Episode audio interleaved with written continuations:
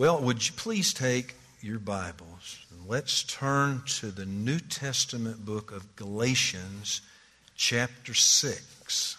At verse 6, I'm going to read through the end of verse 10. And oh, how I thank God for you. What a privilege it is to stand here and to worship with you and now get to open the scriptures together. Galatians chapter 6, beginning at verse 6, Paul writes, one who is taught the word must share all good things with the one who teaches. Do not be deceived. God is not mocked, for whatever one sows, that will he also reap. For the one who sows to his own flesh will from the flesh reap corruption.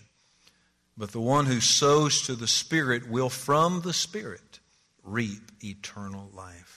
And let us not grow weary of doing good, for in due season we will reap if we do not give up. So then, as we have opportunity, let us do good to everyone, and especially to those who are of the household of faith. This is God's Word. You'll see a picture of Mount Washington Missionary Baptist Church here in our community, and as they worship the Lord and sit under the reading and the preaching of the Word of God, let's bow our heads and let's pray for them as well. Heavenly Father, oh, how we need to see Jesus. Holy Spirit, would you please work this morning in our hearts and minds and our affections that as we open these verses that we will see something of Jesus, His greatness, His faithfulness, His beauty. And may we connect with the true riches, not the riches of this world, but the true riches. Help us to see what we can't see, understand what we can't understand left to ourselves. Holy Spirit, work in our hearts today. For the cause and the sake of Christ, we pray. Amen. After 159 years of Charles Darwin's evolutionary theory, some could find it easy to slip into thinking that their actions don't really matter. Let me give you one example. Richard Dawkins, you'll see a picture of Richard. Richard is one of the most renowned atheist in the world, and he's written a lot about his atheism and his disdain for any idea of a living God. He wrote in one book, In a universe of electrons and selfish genes, blind physical forces and genetic replication, some people are going to get hurt. Other people are going to get lucky. And you won't find any rhyme or reason in it nor any justice. The universe that we observe has precisely the properties we should expect if there is, at bottom, no design, no purpose, no evil, no good, nothing but pitiless indifference. No design, no purpose, no good, no, no evil. You might say, how in the world could anybody come to such thinking? That there's no design, there's no purpose in what we do. And you can accredit that to 159 years of Charles Darwin's evolutionary theory. Because if there's no design, no purpose, no good, no evil, then what difference does it make what we do? Uh, our actions don't mean anything.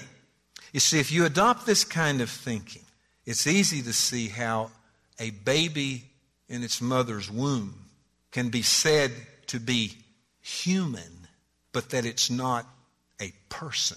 And therefore, since it's human, but it's not a person, it can be killed at any stage during the pregnancy. See, this is the, this is the abortion argument. They will say, yes. Now, you can't hardly find a biologist now who will not agree and say, yes, conception, you know, life begins at conception. They're, they're agreeing to that now. But they're saying now, well, it's human, but it's not a person. I mean, how could you think that? Well, after 159 years of Charles Darwin's theory of evolution, we could see how someone might think like that, that our actions just don't matter. Or take the words of Camille Paglia. She is a self described pagan lesbian. She said this Fate, not God, has given us this flesh, our bodies. We have absolute claim to our bodies, and we may do with them as we see fit. No, this has nothing to do with God. It's fate. They're our bodies. And we can do what we want with them, and by virtue of that, with whoever we see fit. So, do our actions matter? Well, let's see what our text has to say about this. And here's how I'd like to do it. Let me, let me mention first what we're going to look at. And I just want to call your attention to this this morning. I want to, want to say what we're going to look at first, and then we'll start looking at it. I want you to consider one, we're going to see in a moment. We are natural born sowers, so we must sow correctly. What we're going to see this morning is we are natural born sowers. We are. We're all like little farmers. Though we, though we don't have 10 acres or 100 acres somewhere, we are all little farmers and we all sow. And it really matters where we sow. Secondly, we're going to see that we are all susceptible to deception. We can all be deceived so easily, so we must be on guard. We can't just live your life carelessly. Got to be on guard. There's a lot of deception. And then finally, we will see that we will reap. We will reap. So, my friends, we must not give up. So let's look. First, we are all natural born sowers, so we must sow correctly. Look at verse 8 with me. For the one who sows to his own flesh will from the flesh reap corruption. But the one who sows to the Spirit will from the Spirit reap eternal life. I, I see only two options there, as we're going to see in just a moment. Makes sense. There's only two options. You, you either sow to the flesh or you sow to the spirit. So we all sow. We all are going to sow, so we, we better get it right. Now, let's understand the context. Uh, what, what, what's going on here? Why is Paul saying what he's saying? Well, first, this is a letter. Remember, it is a letter that the Apostle Paul wrote to believers in the city of Galatia in the middle of the first century AD. So he's writing to Christians. He's not writing to the world. He's writing to Christians. The first thing I want you to focus on, okay, stay with me. We're going to look at a general lesson. We're going to see a general lesson here about sowing and reaping first. A few minutes later, just a few minutes later from now, we're going to drill down and see a more specific sowing and reaping. Okay, the more specific thing that Paul's talking about. But let's look at the general thing here. He's using an agricultural analogy. Uh, we use analogies all the time when we speak to each other. Uh, you know, you're trying to get something across, you know, trying to really get it across, and so you'll say, well, wait a minute, it's, uh, it's kind of like this. Or it's kind of like this. And we're always saying that. It's, it's kind of like this, kind of like this to get our point across. So, to get his point across, Paul is using an agricultural term, sowing. Sowing. And, and, and the point he is getting across here, and this is really important, he wants us to understand that we are responsible for the stewardship and the management of our lives, also known as we are responsible for our actions. Irregardless of what Charles Darwin would teach, irregardless of what postmodernism ideas would tell us today, we are, according to God, according to God, we are responsible for our actions. We are responsible for the steward and the management of our lives. So notice first in verse 8, one can live their life sowing to their own flesh. You see that? Uh, let me say it another way. One can live to please their flesh. Now, we're not talking about our skin here. We're not talking about that, okay? Understand, something deeper than that, something far more profound than that. Paul is saying a person can choose to live to please the flesh, and they will reap corruption. So, what, is, what does it mean? Let's stop here and go. What does it mean to sow to the flesh? What does it mean to live to please the flesh? What would that look like? It would look like this it would be to live your life outside of God's will and apart from God's guiding influence through the Holy Spirit. That's why it will say in a minute, you sow to the Spirit. Because the Holy Spirit, the third person of the Trinity, is God's guiding influence in the life of the believer. So, if a person chooses to live according to the flesh, here's what it looks like. They are living their life not according to the will of God. They've thrown that to the wind. They might, now listen, they might even be a person who says, I believe that there's a God. You, you might ask them and say, Do you, do you, are you an atheist? No, I'm not an atheist. I believe in God. Yet, at the same time, their believing in God is in tension with the fact that they're living as if there is no God. They say they believe in God, but they're not living according to His will, and they're not under the guiding influence of His Spirit. To, to say even more, here's what it looks like to live pleasing the flesh. It means to live to please that part of me that wants to keep control of my own life and to fulfill and satisfy my own selfish desires and to say no to God's gospel. See, God's gospel, God's good news carries with it, Van, you're in trouble.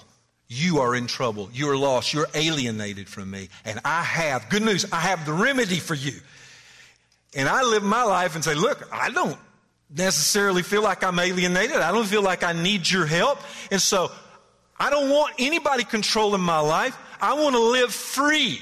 And so I'm going to do what I want to do. I'm going to live with me in control of my life. I'm going to satisfy my own desires. And I don't need your gospel. That is what it looks like to sow to the flesh or to live pleasing the flesh. All right? Then, then Paul says that in verse 8, but one who sows to the Spirit will from the Spirit reap eternal life. So, okay, we've asked, what does it look like to live pleasing to the flesh? Well, here Paul is saying, what does it look like now to sow to the Spirit or to live one's life pleasing the Spirit? What does that look like? Well, this letter, these verses are not standalone. All you have to do is flip back earlier in this letter to get a feel for what Paul's trying to say. And in chapter 5, just one chapter back, look at it with me. In verse 16, he says to believers, But I say, walk by the Spirit, and you will not gratify the desires of the flesh. In verse 17, he goes on to say, you know, the desires, desires, of the flesh are against the spirit, and the desires of the spirit against the flesh. They're opposed to each other. They war against each other to keep you from doing the things you want to do. So if you're a Christian, here's what's going on. There's a war going on. There's a conflict going on. And there's going to be these times, you know, your, your, your fleshly desires, you're going to be like, I want, I want to do that. And, and, and, and the Holy Spirit is there to say, no, I have the guiding influence in your life. Walk according, walk in step with me. Stay in step with me here. See? So already we're getting a hint at what it looks like to live pleasing to the Spirit. It means this it's living our life by faith in Jesus Christ and in reliance upon the Holy Spirit as both the motivation and the means of pleasing God. To live according to the flesh is to say, I'm not living according to God's will. I'm going, to, I'm going to satisfy my own desires. To live according to the Spirit or sow according to the Spirit or to live pleasing the Spirit is to live for God's will and not our own. To, to, to allow and walk in step with the Spirit of God to create new desires within us, you see. So there is sowing according to the flesh. That's living to please the flesh, not in God's will. Don't care about God's will, care about my will. Or there is sowing to the Spirit. That's saying, I want to bring myself under the will of God, and I want the Holy Spirit to be the guiding influence in my life, create new desires within me. Now, notice we, we've identified these two things, but notice, notice the consequences. See, there really are consequences to our actions. And in verse 8, the one who sows to the flesh, what will he reap? Corruption. That's another word for condemnation. Friend, if, if, if you went out today and you tried to mess up your life, you couldn't do it any worse than this right here to be condemned before God. I mean, friend, that, that's, that's hitting rock bottom. Okay? And what we're seeing here is if, if, if, if a person is living according to the flesh, and, and they might even believe that there's a God, and they might even go to church sometimes and they might do religious stuff, but they're living according to the flesh. They're living to please their own selfish desires. What Paul is saying, you keep planting and planting and planting and planting, and there's going to come a harvest. Your actions have consequences, and the consequences here, you will reap. You're going to have a reaping of corruption. On the other hand, if you live to please the Spirit, if you sow to the Spirit, what will you do? Well, look, look, at, look at it with me. Verse 8 From the Spirit you will reap eternal life. Now, just stop right here for a moment, and there ought to be an aha moment. You, you, ought to be, you ought to be going, what? Whoa, whoa, hold it here. You ought to have a great big question after reading that. The question would sound like this Paul, are you saying, do you mean that how I live and what I do will determine whether I get eternal life? Paul, are you saying that by my actions, my what I do, how I live my life, sowing to the Spirit, that will gain me or merit me eternal life. Is that, Paul, is that what you're saying? Because you might then say, well, wait a minute here, preacher. I've been saved by grace through faith in Jesus. I was baptized in the river. I said the sinner's prayer. I've done all these things. I've, you preachers, you say do this, do this. I've checked that off. I've done that. I ought to be in the good by now. And now you're telling me here. Yes, I am telling you. That. I'm telling you this because this is what the New Testament says. When you find the judgment of God, here's what you find God will judge us according to our works. Let me give you one example Matthew 16 and 27. For the Son of Man is going to come with his angels in the glory of his Father, and then he will repay each person according to what he has done. Or you might conversely say, what he has not done. now, see, this is why Bible study is important, that we don't just run over things. And I'm here to, I hope, help you this morning because you ought to be saying, wait a minute, it looks like in verse 8 that if I sow to the Spirit, you know, do, do, live my life right and all this, that that will get me eternal life. I thought it, I saved by grace through faith in Jesus. I just put my trust in Jesus. I kick her into neutral. And I can just do whatever I want to do, live whatever, because I've checked off the box. I've done all the things you've told me to do. And what you forgot is this. You forgot that the Bible says this faith by itself, if it does not have works, is dead.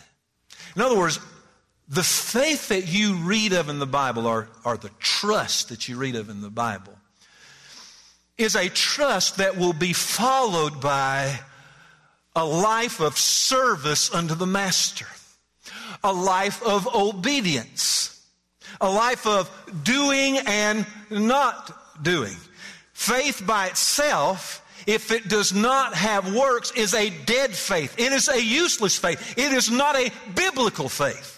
So let me say it this way a person's final standing before God will be determined by that person's relationship to Jesus Christ, yes, as revealed in his or her works. In other words, it is, un, it is an undeniable reality.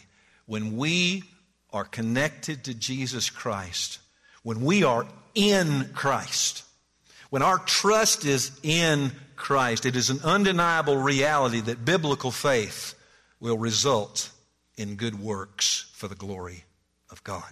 So there's a, there's a general thing here, that a general rule that we're seeing here. You reap what you sow, okay? And we are natural born sowers, so we better get it right. Second thing I want you to see and consider is we are all susceptible to deception, so we must be on guard. Now, here's where I want to drill down deeper. Okay, what we've just looked at is a general reality. A general reality, you reap what you sow. Our actions matter. But we're going to get more specific here because Paul gets more specific here. The specific sowing, listen, the specific sowing that Paul is speaking of here has to do with our money. And you should be going, how do you know that? How do you know? Look at verse 6 with me. One who is taught the word must share all good things with the one who teaches. Look at verse 10. So then, Paul is wrapping this concept up. So then, as we have opportunity, let us do good to everyone, and especially to those who are of the household of faith. The specific sowing that Paul has in mind. There's a general, general sowing. You reap what you sow. There's a general rule. But the specific sowing that Paul is speaking of here is the mutual benefiting that is going on within the church. There is the ministry of the church that those who are part of the congregation who are receiving and benefiting from. And then there is the mutual giving. So there's a mutual receiving here and a mutual giving. Let me, let me say it this way. If there's, if there's a clear way to get Paul's point across, it's this. It's in a believer's long term spiritual best interest to provide financially for the ministry of their local church. Let me say it again. It is in a believer's long term, hear me, long term spiritual best interest to provide financially for the ministry of their local church. Your children you sent over to the other side, your grandbabies, your family, dads speak to you, husbands speaking to you, you know, is the, is the, hopefully the spiritual leader in your family. Uh, you care. I, I trust that you care deeply about the long term spiritual interest of your family. I mean, you, you, you want to lay into this thing to where they're not just here when they're babies. They're not just in the church when they're five and not just in the church when they're 12. But, but, but you've laid a good foundation and the church has come alongside of you to help encourage you as a parent, encourage your children, to set them up for the long term, to build a good, solid foundation. And Paul puts it in the simplest of terms here sowing to the flesh, specifically here, he is referring to investing time and money on things that will not last or will not lead to spiritual blessing.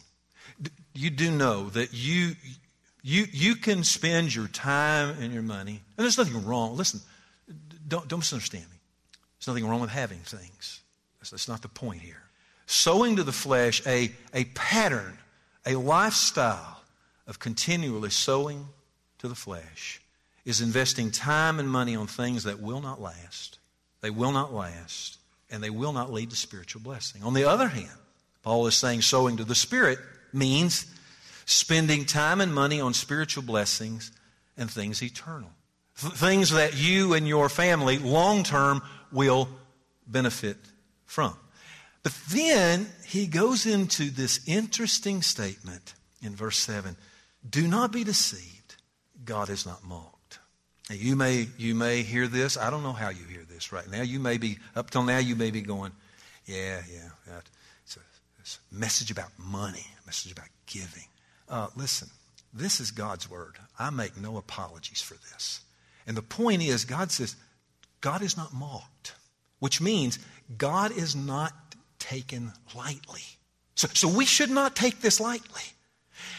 And God is saying to us, don't be deceived. Now, why would Paul say that here when he's talking about the mutual benefit of giving and receiving within the church? Why would he say, watch out, watch out, be on guard, don't be deceived? Why? Because money has a power that can deceive us. Money, money has a power in and of itself that can deceive us. Let me give you just a few biblical examples. Proverbs chapter 11, verse 4. Riches do not profit in the day of wrath, but righteousness delivers from death. Now, what does that mean? Here, here's the point money can blind you from what is really important. Did you know that? It, riches do not profit in the day of wrath. In other words, it, we, we, we've got them, we've got our stuff, you know, and I'm okay, I'm okay. But there's going to come a time in, in the day of wrath. That's the day of the Lord. There will ultimately come a time when that will not help you at all. And so money has a way of blinding us to what's really important. Let me lay it out this way. Let, us say you're a person, you, go, you start realizing, boy, I like money. I like money. Money get me things. And so you start thinking, I'll, I'll start, I'll start working more. I'll start going after it. And so you drive yourself to earn more. And then usually what happens, you know what happens, you spend more, right? And then what happens is you become busier. You see, you're working more and then you're buying stuff. I've been here for 24 years, folks. I've seen this happen again and again.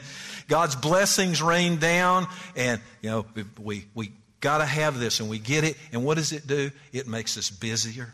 It makes us busier in life. And what happens is what, listen, what it ultimately leads to is we neglect what is really important. You see how it works? Money can blind you from what's really important. I like money. You like money? Yeah, we all like money. But don't be deceived. Don't be deceived. It can blind a person to what's really important. Secondly, Proverbs 11. Look at this. The people curse him who holds back grain, but a blessing is on the head of him who sells it. What's this saying? Money has the power to maximize self absorption. Uh, you know, when it says people curse him who holds back grain, what does that mean? Why would a person hold back grain? I know it's Old Testament imagery, but why would a person hold back grain? In order to drive the price up. See, a person sits there and says, I want to get as much as I can. I, I, don't care what it costs them. I don't care what it costs my community. I don't care what it costs my family. I, w- I want as much as I can get. So I'm going to hold on to it, hold on to it, hold on to it, and drive up the price. Now, is that illegal? Nope. Brother Van, it's illegal. I can do it. What's that verse say? The people curse a person who does that. When we, when we buy into the power of money to maximize self absorption, it can bring a curse upon our lives. We must not be deceived. Don't treat God lightly about this. God actually means what he says. One other, Proverbs chapter 18. The name of the Lord is a strong tower. The righteous man runs into it and is safe.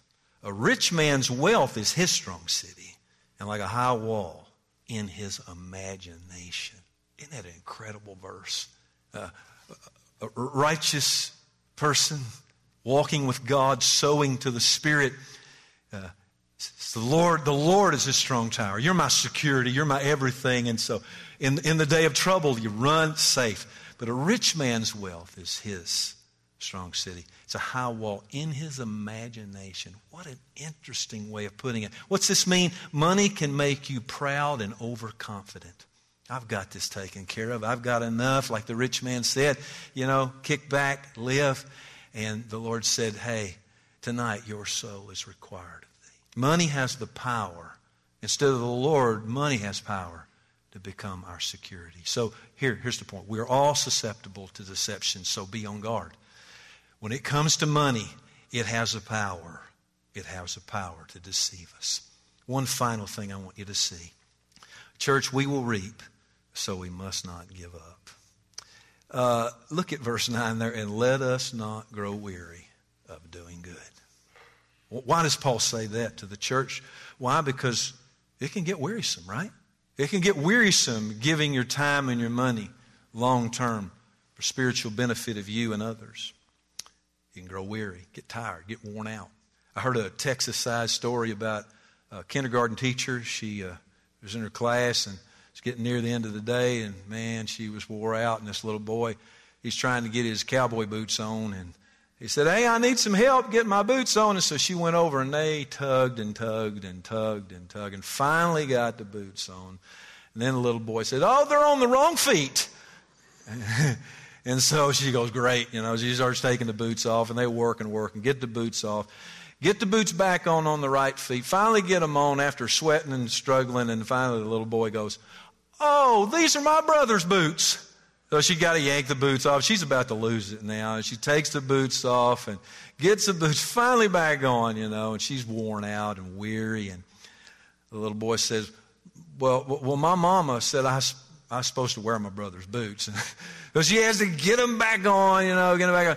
So she finally gets the boots back on. Everything seems to be going all right. She gets the boots on, gets his coat on, and she's all right. Where are your mittens? And he said, Oh, I stuffed them in the toes of my boots. now, isn't that akin? Isn't that akin to verse 8? Or verse 9, I should say. Isn't that akin to verse 9? Let us not grow weary. Verse 9 is the idea of becoming exhausted and just giving up. And Paul knows that reality. He doesn't hide that. But notice, it's weary of what? Weary of doing good. Just what it spoke of in verse 6, which means sharing your resources. It is, it's, it is about our time and our money. It is. These verses are really about our time and money. And, and so don't grow weary in doing good and sharing your resources.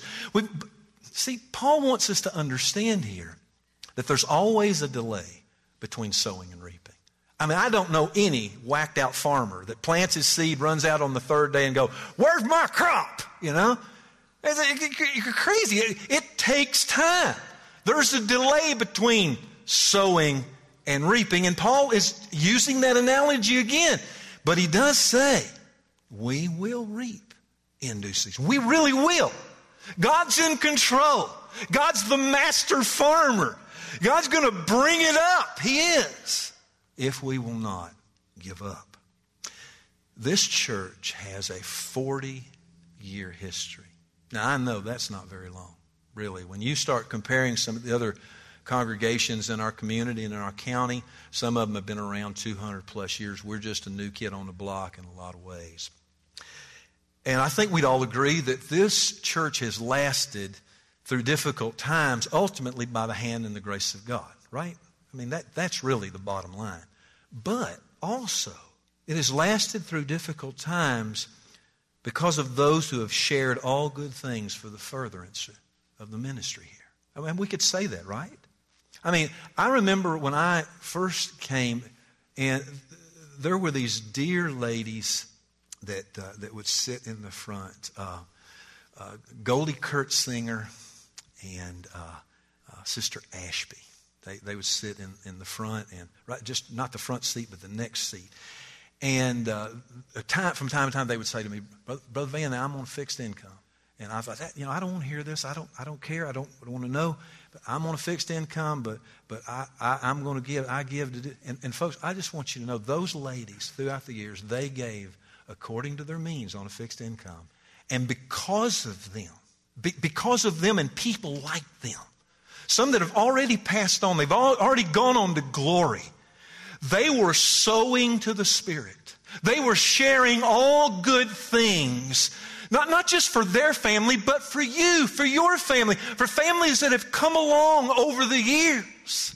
And so, my question will be for you and I today what will sustain us for the future and keep us from giving up? What will sustain Calvary Christian Center for the future? 40 years, getting ready to turn into 41, just a few months. What will sustain, and you might say any congregation in this community, anywhere, what will sustain us and prevent us from giving up and growing weary and, and, and becoming self absorbed? What will do that? Well, there's a verse I read to you this morning in our call to worship in Proverbs 11 and 24. Let's look at it and quickly and we'll, we'll, we'll wrap up. There is one who scatters, yet increases more. And there's one who withholds more than is right, but it leads to poverty. See, for those who'd say, well, you know, uh, are you saying we need to give everything? No, no. Look, and withhold, and one, there's one who withholds more than is right. In other words, there, it's a good idea to save. It really is a good idea to save. It's a good idea to buy life insurance. It's a good idea to be prepared and, for retirement. It's, these are good ideas. Just notice it says more than is right. And, and, and, and God leaves us to work that out, you know? Isn't that great? But notice the first phrase there's one who scatters, yet increases more. Now, first, what is this verse talking about? Let me tell you what it's not talking about. It is not, it is not God laying out the plan of give to get. Oh, no. It's not, it's not God laying out the foundation for the prosperity teachers to teach give to get. Well, you, you give $10, God's going to give you a 100 back. You give 50, God's going to, you know, no, it, it has nothing to, you know why that's not it? Is because if you think like that, if you buy into that, you are still under the addictive power of money. right? We just said a moment ago, money is, is deceptive. It has a power. It has an addictive power to it. And so we, we hear that message of, give, give, uh, you mean I can give and I'll, I'll get back some more? I'll, you know, yeah, I'll increase some more. You mean that? No. It's not God saying, give and you get more. No, because if you, if you're giving out of that kind of heart, money's got you. money's got you. Understand? So that's not at all. Well, it does say yet increases more. And that has to do with the true riches. There's true riches, right? I mean, there's, there's false riches. Those, there's those riches that can take wings and fly away, right? In the book of Proverbs. And then there's the eternal true riches that are safe and secured, laid up in heaven for us. What is, let me, let me, let me, let me get to this. what, I italicize the word scatters for a purpose. It's a great word. What does it mean? It means to break something up which is yours and distribute it. There is one who scatters. There's a person who has what they have their time, their resources, their money. They have what they have, and they're, they're thinking about how, how they will, can break it up and distribute it. And what's it say? And they'll increase some more. They'll gather. They will scatter and they will gather. So here's the question. Here's what we're getting down to, and we'll be done. What will sustain Calvary Christian Center for the future and keep us from giving up and growing weary of sharing all good things? What, what will keep us going? It is by ever seeing Jesus Christ scattered in order to gather us. You look at the life of Christ and you see him breaking up and distributing his obedience, his faithfulness, even breaking up his body being broken for you, his blood being shed for you. There, there is no greater model or example of one who scatters in order to gather you and you and you.